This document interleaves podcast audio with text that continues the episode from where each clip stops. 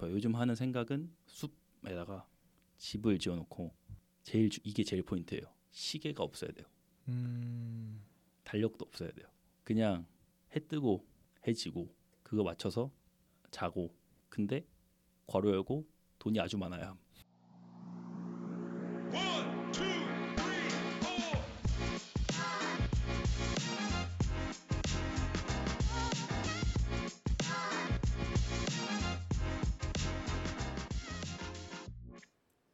여러분들은 어떤 것이 무용하게 느껴지시나요? 요즘에는 워낙 자기개발 관련 책이나 영상들이 유행이다 보니 모두가 miracle morning을 하고 갓생을 사는 것처럼 느껴질 때가 있는데요. 그러다 보면 현실의 나는 왠지 뒤처지는 것 같고 당장 성과가 보이지 않는 것들, 소위 무용한 것들을 무시하게 되는 것 같아요. 저는 최근에 3화에 출연한 한정우 씨의 추천으로 박정민 배우가 쓴 쓸만한 인간을 읽었습니다. 그런데 이 책을 읽으면서 어느 순간 에세이를 읽는 것이 나에게 과연 유용할까를 고민하는 저를 발견했습니다. 예를 들면 이 시간에 경제 공부를 하거나 업무에 도움이 되는 전문 지식을 쌓는 게 더 좋지 않을까 하는 생각들이요. 그러나 이 책은 혼자 피식피식 웃으면서 볼 정도로 재밌게 봤고 여러 가지로 지쳐 있던 제 마음을 풍요롭게 해준 무엇보다 유용한 책이기에 이 책을 소개해준 정우 씨와 이 책에게 참 고맙게 생각하고 있습니다. 오늘은 본인이 그렇게도 좋아했던 문학을 잃어버린 것이 참 슬프다는 바연 씨를 모셨습니다. 얼른 바연 씨의 요즘 많이 하는 생각을 들어보시죠. 안녕하세요. 요만생의 올드준입니다. 또 요만생 5화가 찾아왔습니다.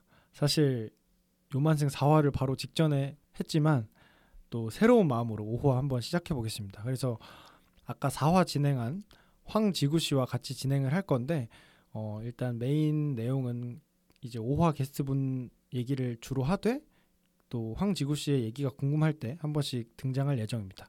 그래서 요만생 5화의 게스트 한번 소개시켜 드리겠습니다. 네 안녕하세요. 바연입니다. 바연.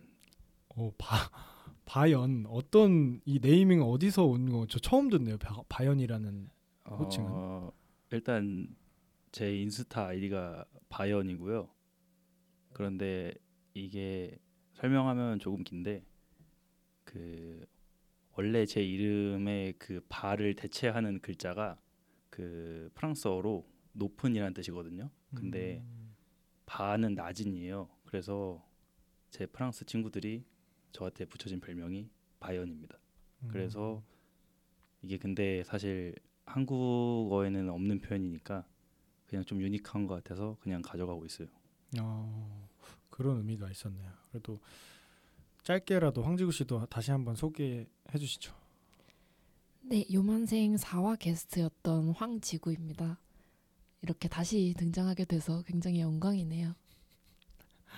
네, 영혼이 조금 없지만 어쨌든 감사하다는 말씀 드리고 이제 빠르게 한번 저희 고정 질문으로 넘어가 보겠습니다. 그래서 세 가지 고정 질문을 드리고 있는데 첫 번째는 요즘 나는 어떤 사람인가라는 질문을 드리고 있고 이제 요즘이 붙은 이유는 아시겠지만 한 번 더 설명을 드리면 어, 사람은 계속 변화하는데 요즘에 본인은 어떤 사람인가에 한번 생각해보고 그거를 들어보면 그분이 요즘 어떤 분인지를 알 수 있을 것 같아서 이런 질문을 드리고 있습니다. 그래서 바연 씨는 요즘 나는 어떤 사람인 것 같나요?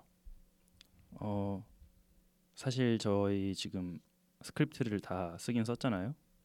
네네. 근데 스크립트를 읽으려니까 좀 힘들어서 어, 일단은 천천히 말해 보겠습니다. 예, 그 이 문학을 잃어버린 사람이라고 제가 적어놨는데 이게 제가 만들어낸 표현이거든요. 음, 이게 무슨 뜻이냐면 어 사실 제가 초등학교 5학년 때부터 책을 좀 좋아하긴 했는데 그때 처음 읽었던 게 판타지 소설이거든요. 근데 이 판타지 소설을 어느 정도로 좋아했냐면 길을 가면서 읽다가 가로등에 머리를 부딪힌 적이 있어요. 음, 아, 막 아니면 문을 열고 나가면 그 판타지 소설 안에 있는 어떤 동물들이 있는 것 같을 것 같은 기분도 들고 네 그러면서 점점 교양 서적 같은 인문학 서적으로 좀 관심사가 빠지면서 소설을 좀 멀리 하게 되더라고요 어느 순간부터. 근데 이제 성인이 되고 나서는 사실 자격증 공부라든지 아니면 어학 시험 공부라든지 이런 것들 위주로 하다 보니까 그 초등학교 5학년 때 순수하게 문학을 읽으면서 몰입했던 그런 감정을 많이 잃게 되더라고요. 특히 뭐 요즘 저희 세대가 알바니 뭐 취업이니 하면서 어떤 거를 순수하게 바라볼 수 있는 시간하고 시각이 많이 없어진 것 같아요. 제 생각에는 뭐 이게 지금 내가 이걸 하면은 나중에 어떤 도움이 될까 뭐 이런 쪽으로 생각을 더 많이 한다든가 이렇게 되다 보니까 저도 근데 어느 순간 그런 대열에 합류를 해 있는 것 같더라고요.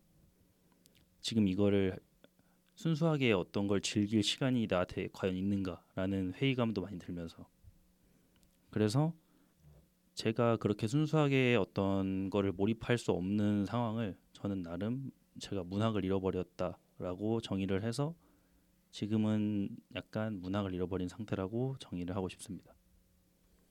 음, 문학을 잃어버림. 저도 사실 문학 책을 읽어본 지가 언제인지 기억이 안 날 정도로 좀 오래된 것 같은데 아까 말씀하신 것처럼 좀 효율을 계속 생각하게 되고 이걸 했을 때 그 시간에 다른 걸 할 수 있지 않나 이런 생각이 들게 되는 것 같아요.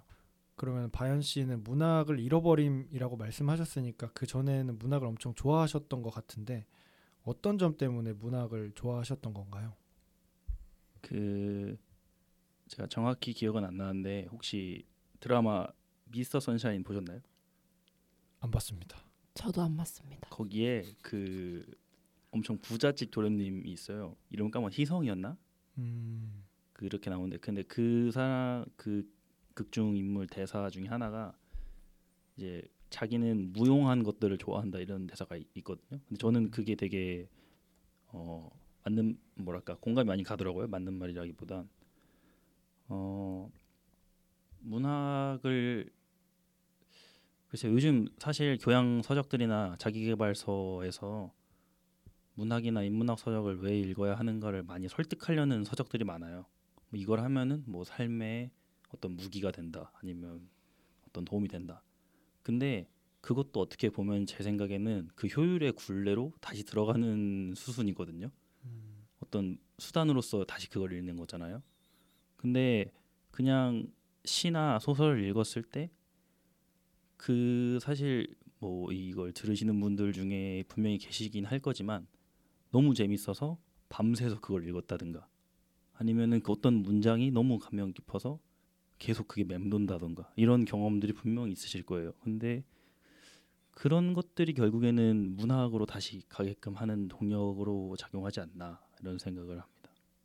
맞아요. 저도 어떤 문학 관련된 책을 읽다가 그러니까 평소에 제가 느꼈던 감정들인데 말로는 정립되지 않은 그런 감정들을 이제 책으로 그렇게 글로써 접할 때 좀 저도 희열을 느꼈던 것 같거든요. 그래서 그런 부분에도 좀 문학의 한 가지의 재미라고 생각을 하고 바연 씨는 아까 판타지 소설을 좋아한다고 하셨는데 어, 어떤 이유로 판타지 소설을 좋아하셨던 것 같나요? 지금 와서 이제 돌이켜 보면 도피성이 강했던 것 같아요.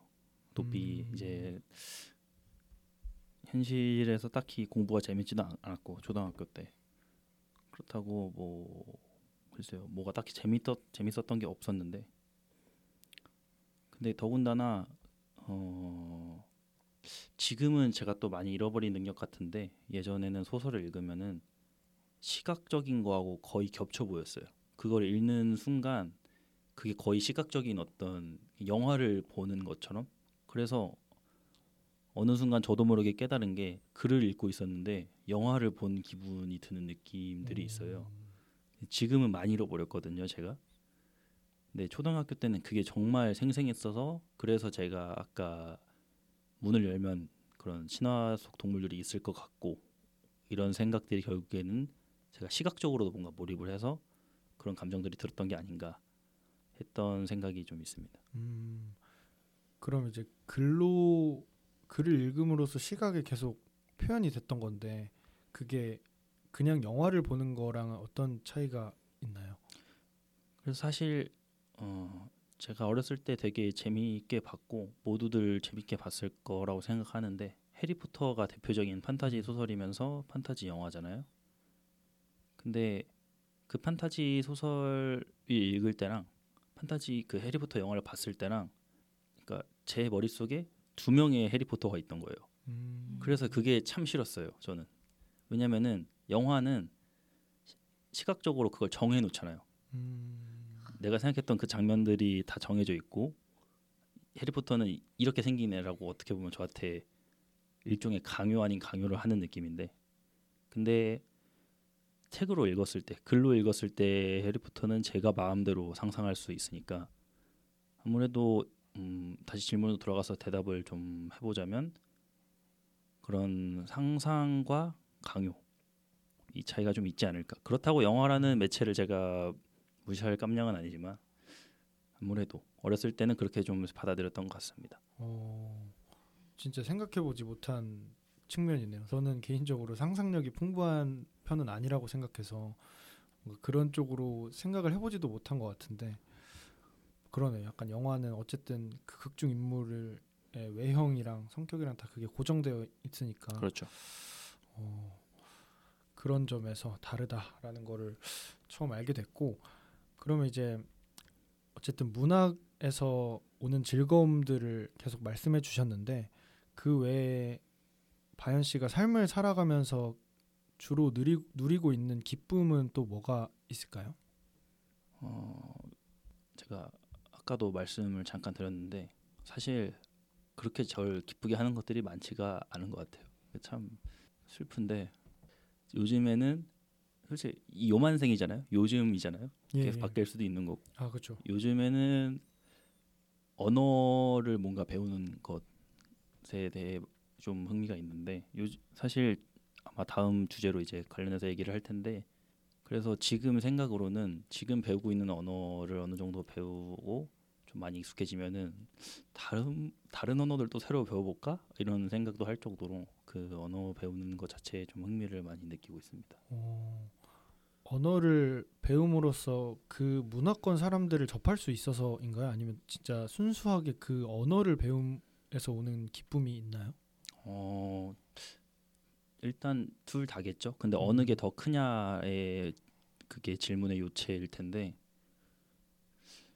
음, 제 생각에는 그냥 언어 자체를 배우는 게 그게 좀 더 즐거움이 있는 것 같아요. 오, 이것도 굉장히 참신하네요. 저 최근에 사실 영어 회화 스터디를 하고 있는데 나름 근데 즐겁게 하고 있긴 하지만 그 전에는 영어를 잘하고 싶은데 못해서 스트레스도 받고 했었거든요. 근데 그 배움 순수하게 배우는 걸로 즐거움을 느끼시는 것도 되게 신기한 것 같습니다.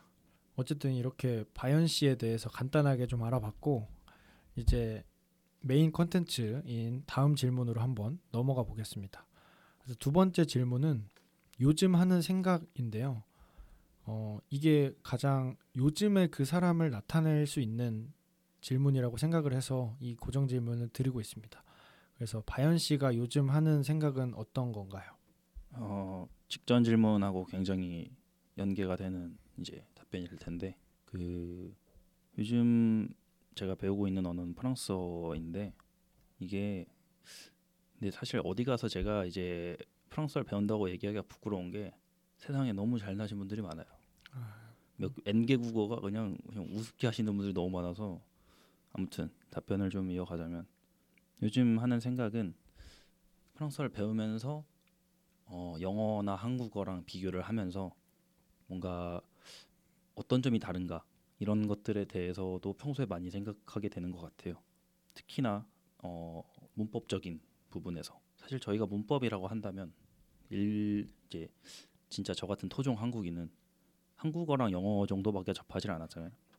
근데 이제 다른 제2 외국어의 문법을 접하니까 느껴지는 것도 다르고 그래서 굳이 말하자면 프랑스어 문법이 해괴하기로도 또 굉장히 악명이 좀 높은데 음, 근데 저는 그것보다 그래서 이런 쓰잘데기 없는 문법이 왜 있지라는 생각보다는 문법 어떤 문법이 존재한다는 거는 사실 그럴만해서 존재한다고 저는 생각을 하- 하는 편이거든요. 음. 왜냐면은 언어라는 게 기본적으로 저희가 쓰는데 편해야 되는데 그러니까 계속해서 언어가 시간이 지날수록 바뀌고 뭐 어떤 단어 사라지고 어떤 문법은 좀 변화를 하고 또 삭제되고 이런 식인데 근데 아직까지 어떤 남아 있는 문법이라는 거는 그럴 만한 존재 이유가 있기 때문에 존재할 텐데 그래서 되게 음, 저도 처음에는 이해가 안 갔지만 또 조금 곁다리로 얘기를 하자면 이해가 안 가는 거는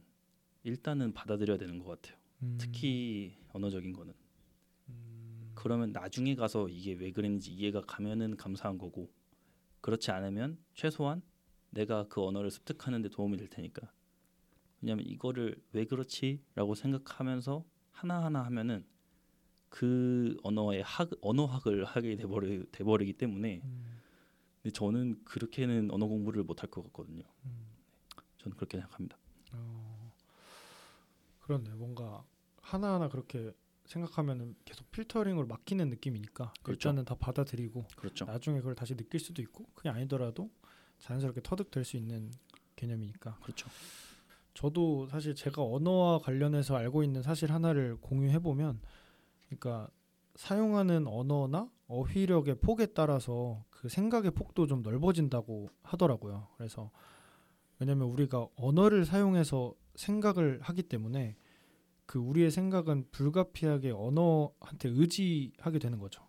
그래서 예를 들면 우리는 나비와 나방을 구분지어서 말로 구분짓고 있고 그래서 별개의 물체로 생각을 할 수 있잖아요. 근데 프랑스에서는 나비와 나방을 구분하지 않고 빠삐용이라는 말로 퉁쳐서 사용한다고 하더라고요. 그래서 프랑스인들에게는 나비와 나방의 개념 자체가 구분되어 있지 않다는 거를 얘기를 했는데 책에서 그걸 보니까 아 진짜 이렇게 언어에 의존해서 우리가 생각을 많이 하고 그리고 어휘력을 넓혔을 때 우리의 생각의 폭도 좀 넓어질 수 있겠다 이런 생각이 들면서 또 바연 씨가 언어를 배우는 걸 즐거워하는 이유가 또 이런 측면에서도 있지 않을까라고 생각을 한번 해봤습니다. 네, 바연 씨는 사실 영어를 공부한 적도 있고 지금 또 불어를 공부하고 있는데 또 사실 저희가 저희 셋 다 영어 수업에서 만났잖아요. 이게 또 약간 사담을 좀 해보자면 또 나름 저희가 영어에 아, 그럼요 열정이 있는 사람들이지 저희는 않습니까? 영어 열정으로 뭉친 사람들이고 그렇죠, 그렇죠. 그 수업이 사실 하등 졸업하는데 쓸 데가 없는 수업이었어요. 맞아요. 그 누구도 우리 보고 그 수업을 들으라고 그럼요. 강요한 적이 없죠. 학교도 들으라고 강요하지 않는. 수업이었어요. 맞아 필수 교양도 아니고 그럼요, 그럼요. 그런데 이렇게 만나서 이 요만생까지 하고 있는 게 참 신기하기도 하고 그렇네요. 어쨌든 그래서 바연 씨는 영어도 나름 공부를 좀 했고 불어도 공부하고 있는데 방금 제가 말한 그런 좀 사고의 폭이 넓어지는 이런 걸 느끼신 적이 있나요? 어, 사고의 폭이 넓어지는 거를 체감하긴 사실 어려울 것 같아요. 음, 그것보다는 저는 그 아 근데 또 한편으로는 차이를 느, 그 사고의 차이를 느낀 것 자체가 사고의 폭을 넓, 넓힌 거라고 볼 수 있기 때문에 그것도 맞는 것 같은데 그 차이는 되게 많이 느끼고 있, 있거든요. 음, 특히 제가 불어든 영어든 할 때 제일 크게 하는 실수가 관사거든요. 근데 관사는 사실 없어도 다들 이해는 하고 소통하는데 아무 거의 아무 문제가 없어서 그래서 관사 실수를 많이 하고 관사를 많이 빼먹고 실제로 글쓰기를 할 때도 영어든 불어든 글쓰기를 할 때도 관사를 많이 빼먹는 편인데 그럴 수밖에 없는 게 한국어에는 관사가 그렇게까지 큰 영향을 주지는 않거든요. 그래서 음, 참 그게 어려운 부분 같아요. 예시를 좀 들어보자면 관사 관련해서 프랑스어에 아, 제 기억이 맞는지 모르겠는데 그 뭔가 부정을 할 때는 관사를 붙이질 않아요. 예를 들면은 뭐뭐 없이라는 게 프랑스어로 하면 썽이거든 썽. 음, 근데 썽 다음에는 관사를 안 붙여요. 예를 들면 의자가 없다 뭐 이런 식으로 할 때 그 의자에 해당된 관사가 있을 거 아니에요. 음, 근데 일반적인 평서문을 쓸 때는 의자라는 관사가 안, 의자에 맞는 관사가 안 붙으면은 정말 문법적으로 큰일 나는 줄 알고 맨날 지적받는데 근데 그 어떤 부정 뭔가 어떻게 보면 부존재에 관한 거잖아요. 없음에 관한 얘기를 할 때는 관사를 붙이지는 않더라고요. 어, 근데 제가 이거를 토종 한국인 입장에서 아직도 소실, 솔직히 조금 이해가 안 가요. 어떨 때는 왜 관사가 있고 그냥 제가 이거는 경험적으로 아 뭔가 부존재에 관한 걸 얘기를 할 때는 관사를 안 붙이는구나 정도로 이해를 한 거지 이게 어떤 뭐랄까요 제 무의식적인 사고 아니면 제 어떤 그런 사고 체계에 완벽히 습득이 된 건 아니에요. 음, 그냥 제가 이거를 어떻게 지식으로 습득한 느낌이지. 음, 근데 그런 어떻게 보면 프랑스인들은 당연하게 그 어떤 이 사고 체계를 가지고 있을 거 아니에요. 관사라는 게 왜 존재하는지에 대한 느낌도 있을 테고, 그리고 왜 부존재에 관해서는 관사가 없는지에 대한 느낌도 있을 테고. 그래서 이런 차이들을 보면은 어, 네 많이 느끼는 것 같고, 네 이런 차이들 좀 느끼고 있습니다. 어, 어, 또 설명을 되게 잘해주신 게 그러니까 부존재에 관한 게 그 물건이 없는 내용을 얘기하는 거니까 관사를 안 붙인다라고 하면 조금은 이해가 되는 것 같아요. 근데 또 그 상황마다 분명 히 이해 안 되는 부분이 있겠지만 어쨌든 그런 차이가 또 있네요. 네, 그래서 이렇게 좀 거의 프랑스 교수님 느낌으로 바연 씨가 요즘 하는 생각을 한번 들어봤고, 근데 저는 정말 생각해보지 못한 관점들을 들어가지고 오늘 되게 재밌는 것 같아요. 그래서 프랑스 관련 전공자분들이 안 듣기를 바랄 뿐입니다. 아, 요만생이 또 이제 아까 사화에도 약간 얼핏 얘기를 했는데 이게 황지구 씨가 유명 방송인이 되실 거거든요. 그래서 이제 3년 뒤에 요만생이 역주행을 할 거라서 그때 아마 보게 되실 텐데 아니 얼마 전에 취업했다고 즐거워하더니만 벌써부터 때려치고 방송할 생각하면은 그럼 취업을 왜 한 거예요? 아, 일단은 방송은 제가 취미로 시작해 볼 예정이지만 취미로 하는 방송인들이 또 잘 되어서 본업으로 가는 경우가 많더라고요. 그래서 저도 그렇게 되지 않을까 해서 그렇게 말씀드렸고요. 제가 이제 요만생의 주 질문인 요즘 나는 어떤 사람인가 그리고 요즘 하는 생각에 대해서 바연 씨가 얘기를 해주실 때 사실 궁금한 것들을 물어보고 싶었지만 어 뭐 누가 칼 들고 협박했나요? 아, 이게 듣고 있는 게 굉장히 유튜브 한 편 보는 것처럼 재밌더라고요. 아, 그래서 굳이 얘기를 안 하게 됐는데 저도 사실 굉장히 아까 말했던 뭐 소설과 영화의 그런 차이라든지 그런 부분을 체감했던 부분이 많은데 제가 표현력이 부족해서 말로 꺼내지 못한 부분을 이제 바연 씨는 좀 표현을 잘 하시는 것 같아서 굉장히 부러웠습니다. 어, 갑자기 이런 훈훈한 분위기로 그러니까 에? 그러니까 저랑 비슷한 생각을 하셨다는 거죠. 네, 그렇죠. 아, 가장 궁금했던 게 있으시면 그래도 한번 뭐 첨언하고 싶었던-거나 혹시 좋아하시는 작가가 따로 있는지 그 이유가 혹시 있을지 궁금합니다. 음, 이걸로도 한 편 찍을 수 있는 얘기죠. 사실 약간 킹 받네요. 이걸로도 한 편 찍을 수 있는 얘기인데 아니, 왜냐면은 저는 뭐 제가 팟캐스트 하나 해야겠네요. 아, 아니, 아니, 진짜 근데 하시면 좋을 것 같아요. 아니, 아니, 유튜브라든지 아니면 제가 제가 해서 그냥 일- 한 화당 테마를 하나 정- 영화, 어, 뭐 네. 소설 뭐 하나씩 해서 음. 잘하실 것 같아요. 그러니까. 저는 시를 많이 좋아하는 편인데 소설은 이제 못 읽겠더라고요. 좀 집중력이 떨어져서 시 읽으면은 그 정호승 시인이 제가 좋아했었는데 좀 과거형인데 그 처음에 정호승 시인을 한번 읽어봐야겠다 했을 때가 되게 유명한 시인데 그 교과서 국어 교과서에도 실린 시인데 슬픔이 기쁨에게라는 시가 있어요. 근데 거기서 그 제가 정확한 구절은 외우지 못해서 기억이 안 나는데 그 살아온 세월의 추위와 떠는 할머니에게 귤값을 깎으려는 너에게 이런 느낌의 어떤 구절이 있거든요.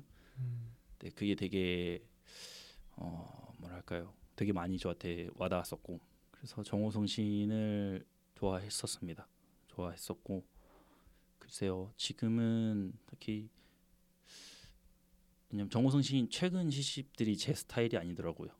살짝 그 불교적인 색채에도 많이 가미가 된 것들이 많았고 그래서 어, 네 일단은 그렇습니다. 음. 네, 나중에 또 이제 바현 씨도 팟캐스트 하신다고 하니까 네, 거기서 따로 들어보는 걸로 하고 지금은 또 요만생 하고 있기 때문에 저희 가게에서 되게 지금 위협을 느끼고 네, 되게 지금 지금 바로 어, 경쟁 의식 바로 느꼈거든요. 가드를 올리고 그냥 네, 저 그런 얘기 사, 따로 하- 해주시고 음, 다음 질문으로 넘어가 보겠습니다. 그래서 이제 어느덧 벌써 마지막 질문인데 이제 요즘 바현 씨가 어떤 사람이고 어떤 생각을 하고 있는지를 들어봤으니까 앞으로는 어떤 사람이 되고 싶은지 또 한번 들어보고 싶거든요. 그래서 바현 씨는 앞으로 어떤 사람이 되고 싶나요? 원래 이 질문을 받았을 때 두 가지를 얘기를 하려고 했는데 일단은 스크립트에 하나만 적었는데 일단 적은 그 주제는 평화롭게 살고 싶다 그거였는데 제가 좀 감정 기복도 좀 있고 생각도 좀 많은 편이라서 어, 사람들이 저한테 생각이 깊다라고 칭찬을 해준 경우가 많은데 저는 그것보다 그냥 생각이 많아요. 그래서 오히려 생각이 깊고 현명한 사람들은 생각이 안 많지 않을까요? 뭔가 생각의 흐름을 잘 정리가 되고 그런 그런 시기로 뭔가 해, 잘 슬기롭게 해결할 수 있으니까 그래서 좀 평화롭게 살고 싶어요. 요즘 하는 생각은 숲에다가 집을 지어놓고 제일 주- 이게 제일 포인트예요. 시계가 없어야 돼요. 음, 달력도 없어야 돼요. 그냥 해 뜨고 해 지고 그거 맞춰서 자고 근데 괄호 열고 돈이 아주 많아야 그거 하려면 약간 그 전까지는 조금 어, 종교적인 느낌도 나고 어, 하다가 아, 맞잖아요. 아니 그 누, 누가 다 밥 밥 먹여주고 어? 그 거기서 왜냐면 내가 하고 싶은 게 거기서 그냥 책 그냥 쌓아놓고 그냥 그렇게 살고 싶은데 그러면 돈이 아주 많아야 돼요. 농사를 하실 건 아닌가 봐요. 아 농사를 하면은 달력하고 시기가 있어야죠. 아, 그러니까 음, 아니면 사냥은 어떠신가요? 사냥도 아무 데서나 할 수가 없잖아요. 그래서 그 일대 제가 다 사는 거예요, 그냥. 그래서 이제 사냥하고 싶으면 그래서 그 안에 들어온 건 다 내 거. 그렇게 하든가 해야죠. 그러면은 이제 뭐 쿠팡 이런 배민 이렇게 이런 것들을 이용하실 생각인가요? 아니 씨발. 아니 시계 아니 시계하고 달력이 없는데 무슨 쿠팡하고 배민 아니 무슨 쿠팡하고 배민을 하세요. 무슨 아니 돈이 많아야 된다고 했는데 그럼 그 돈은 어디다가 쓰는 거예요? 아니죠. 그러니까 그럼 사람을 하나 고용해야죠. 밥 해주는 사람? 아니지. 그러니까 식재료를 나한테 줄 사람. 아 요리는 본인이 하시고 요리는 뭐 제가 어떻게든 하면 되죠. 사실. 아, 먹는 걸 뭐 엄청 잘 차려 먹을 필요도 없고 음, 그래서 그게 일단은 첫 번째 그 꿈이었고 두 번째는 원래 제 기본적인 건데 기존에 갖고 있는 생각인데 저는 막 거창한 것보다 그냥 부끄럽지 않게 살자가 제 음. 어떤 그런 인생 사는데 좌우명 같은 거거든요. 이게 정말 지키기 어렵더라고요. 음, 외부적인 뭔가를 성취하자 이거는 외부적인 거잖아요. 어떻게 보면 기준이 밖에 있는데 부끄럽지 않게 살자는 이게 기준이 안에 있어 버리니까 거의 뭐 불가능하지 않을까 싶을 정도로 굉장히 힘들더라고요. 저는 그렇죠. 남이 몰라도 내가 아니까. 내가 아니까 예. 제가 되게 좋아하는 옛날 그 이- 정확히 서적 기억이 이름이 기억이 안 나는데 크라틸로스일 거예요. 아마 크라틸로스라는 책 제목인데 그 플라톤 대화편 중에 하나인데 크라틸로스 맞을 거예요. 근데 거기 나오는 얘기가 이런 구절이 있어요. 최악의 기만은 자기 기만이다. 음, 왜냐하면 속이는 자가 잠시도 쉬지 않고 자신을 따라다니면 그것만큼 최악인 경우가 어딘가 이런 구절이 있거든요. 음. 저는 이 구절 정말 좋아해서 맞는 말이잖아요. 계속 24시간 날 따라다니면서 속이는 거잖아요. 자기 기만을 하는 게. 음. 그래서 부끄럽지 않게 살자. 꼭 이게 도덕적으로 부끄럽지 않다. 뭐 이런 거가 될 수도 있고 아니면 뭐 다른 게 될 수도 있겠죠. 음. 어, 저는 그같은 이 두 개입니다. 평화롭게 숲에다가 집 짓고 뭐 뱀이든 씨발 뭐든 하면서 비조리로 시키나요?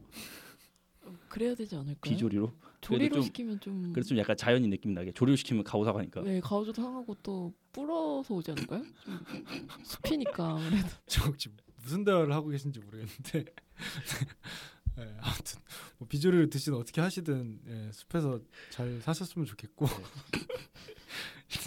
일단은 그러면은 평화롭게 살고 싶다고 하셨는데 네. 감정 기복이 그래도 좀 있으신 편이라고 하셨잖아요. 네. 이제 그럴 때에 본인만의 대처법이 있나요? 어 감정을 어 감정에 잠기면 안 돼요. 네, 되게 단순하면서도 뻔한 대답인데 어 뭐랄까요? 잠깐 다 스탑해야 돼요. 내 행동이건 감정이건 다 스탑한 다음에 몇 초만 있어도 금방 다시 사그라들거든요. 근데 그 사그라든 틈을 놓치지 않고 재빠르게 객관적으로 보이는 어떤 노력을 하거든요. 저는 감정이 뭔가 이게 꼭 기쁜 감정일 수도 있고 아니면 엄청 우울한 감정일 수도 있고 화나는 감, 특히 화나는 감정일 때 이런 노력을 많이 하죠. 저는 맞아요. 감정을 회피하기보다는 직면해야 된다고 또 얘기를 많이 하고 저도 그런 감정이 차오르면은 약간 우주를 항상 생각하거든요. 서울시 안에 또 그 서울보다 큰 우리나라 그, 그 밖에 지구 뭐 그 밖에 우- 우주가 있고 또 뭐 우리 은하가 있고 그 큰 공간에 점 같은 내가 내 속에 있는 감정이 뭐 별건가 이런 생각을 하면서 약간 감정을 좀 다스리는데 어쨌든 그런 식으로 바연 씨는 하시는 것 같고 저보다 더 나으신 것 같은데요. 화나면은 보통 왜 지구 다 멸망했으면 좋겠네 이 생각하지 않나요? 막 지구 생각하고 막 그쵸 지구 씨. 근데 그 너무 부끄럽게 사시는 거 아닌가요? 그러니까 이게 아, 이게 악순환인 거죠. 지구 다 멸망했으면 좋겠는데 하다가 어 부끄럽네. 이렇게 한번 생각해 보는 건 어떨까요? 우리 인생이 사실은 시뮬레이션이다. 음, 통 속의 뇌다. 음, 그렇게 생각해 보면은 저는 제 감정을 그렇게 생각하거든요. 약간 사화에서 말씀드렸듯 트루먼 쇼일 수도 있고 음, 또는 통 속의 뇌여서 컴퓨터 시뮬레이션일 수도 있고 음, 그래서 저는 제가 주인공이라고 생각하기 때문에 어떤 감정이 있을 때 저는 오히려 스탑을 안 하고 온전히 다 느껴버려요. 어, 그래서 막 힘들 때는 그냥 아예 울고 나면 아예 깨끗해지고 또 엄청 행복할 때는 그 행복함을 완전히 다 만끽하고 깨끗하게 끝내고 이렇게 저는 하고 있는데 이런 방법도 한번 바연 씨에게 추천드립니다. 음, 그통 속에 뇌 이런 거 하면은 이제 저는 큰일 나가지고 이제 왜, 왜죠? 왜냐면은 그 혼자서 이제 제 전공이 전공인 만큼 음, 별 생각을 다 하게 되기 때문에 음. 이제 근데 그 어떤 방법에 그건 알 것 같아요. 근데 그게 사실 만약에 어떤 행동이나 결과로 아무것도 안 나타난다면 맞는 방법 같아요. 감정을 부정하기보다는. 근데 화가 났을 때 화를 온전히 해버리면은 그런 어떤 사회적 기준에 맞춰야 될 때 제가 좀 뭔가 이렇게 한 발짝 물러서는 거지. 저도 집에서 혼자 누워 있거나 이럴 때는 그냥 좀 느끼려고 하는 편이죠. 그리고 사실 또 어떻게 생각하면 어떻게 보면 저희한테 주어진 선물이에요. 음, 감정을 온전히 우리가 다 느낄 수 있다는 것 자체도 뭐 제가 뭐 어떤 종교적인 얘기를 하고 싶은 건 아니지만 네. 그 삶의 한 부분이잖아요. 그 그렇죠. 누릴 수 있는 건 누려야죠. 음, 말씀하시진 않았지만 이제 유학을 곧 가시잖아요. 네. 그래서 어쨌든 저는 남들이 잘 가지 않는 길을 지금 가려고 하신다라고 생각을 했고 그게 참 멋있다고도 느꼈거든요. 근데 그런 결정을 내릴 때 조금은 두렵지는 않았는지 그리고 그랬으면 그래도 결단할 수 있었던 계기는 뭔지도 궁금합니다. 어 이거는 되게 단순한데 답변이 되게 간결하고 단순할 텐데 엄청 쉬워요. 일단 첫 번째로 저는 결단이라고 할 만큼의 어떤 무거운 결, 결정을 내리지 않았다고 생각해요. 왜냐하면은 저는 늘 어, 제가 떠난다고 얘기할 때마다 사람들한테 하는 얘기지만 저는 거기서 망하면은 바로 돌아올 거예요. 이렇게 생각하기 시작하잖아요. 그러면은 아무것도 두렵지 않습니다. 그래서 제가 한 달 만에 돌아올 수도 있는 거예요. 어? 한 달 살았는데 야 나 더 살면은 여기 죽겠는데? 그럼 와야죠. 어쩌겠습니까? 그러니까 사실 그렇게 큰 무게감으로 안 다가온다랄까 음. 이런 느낌이죠. 근데 물론 그냥 타지에 가서 사는 것 자체만으로도 그럴 수 있는데 뭐 네 그렇습니다. 음, 맞아요. 뭔가 결정을 내릴 때 너무 많이 생각하고 하면 오히려 못하고 이렇게 가볍게 생각하고 하는 게 좋은 것 같아요. 저도 그럼요. 좀 그렇게 하려고 하는 것 같고, 네 사실 하고 싶은 얘기가 더 많은데 이제 그런 얘기는 바연 씨 팟캐스트에서 또 제가 네. 게스트로 한번 초대돼서 그리고 저도 지구 씨 이제 방송 나가서 음, 아, 예. 서로 한 번씩 이렇게 포마시 하는 느낌으로 거기서 또 얘기를 해보는 걸로 하고 오늘 이제 요만생 소감 한번 말씀해 주시죠.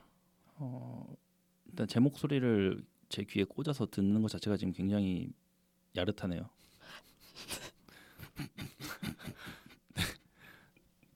그 소감 끝인가요? 알겠습니다. 아니 더뭐 아니, 아니, 아니, 네. 뭐더 이상 할 얘기가 없어요. 어, 네. 좀 좀- 굉장히 참신한 네, 좀 야릇하네요 느낌이. 음. 이분도 여기도 자존감이 굉장히 높은 분 같아. 요 아무튼 이렇게 바연 씨가 어떤 사람이고 요즘 어떤 사람이고 어떤 생각을 하고 또 어떤 사람이 되고 싶으신지에 대해서 얘기를 들어봤습니다. 이렇게 한번 5화 즐겁게 했고 혹시 또 하고 싶으신 말씀 있나요? 뭐 황지구 씨라도. 없습니다. 어, 저 있어요. 아 예. 그 저희 저녁은 고기류 먹으면 안 될까요? 좋습니다. 아니, 산에 아까 가신다고 하셨으니까 예, 그 채식 느낌으로다가 가는 제- 거 어떠신가요? 제가 채식은 산에 가서 하겠습니다. 가기 전에 단백질 다 채워놓고 가서 하겠습니다. 가서. 끝나고 따로 얘기해 보는 걸로 하고 여기까지 5화였습니다. 감사합니다. 요만생의 울드준이었습니다. 황지구였습니다. 바연이었습니다.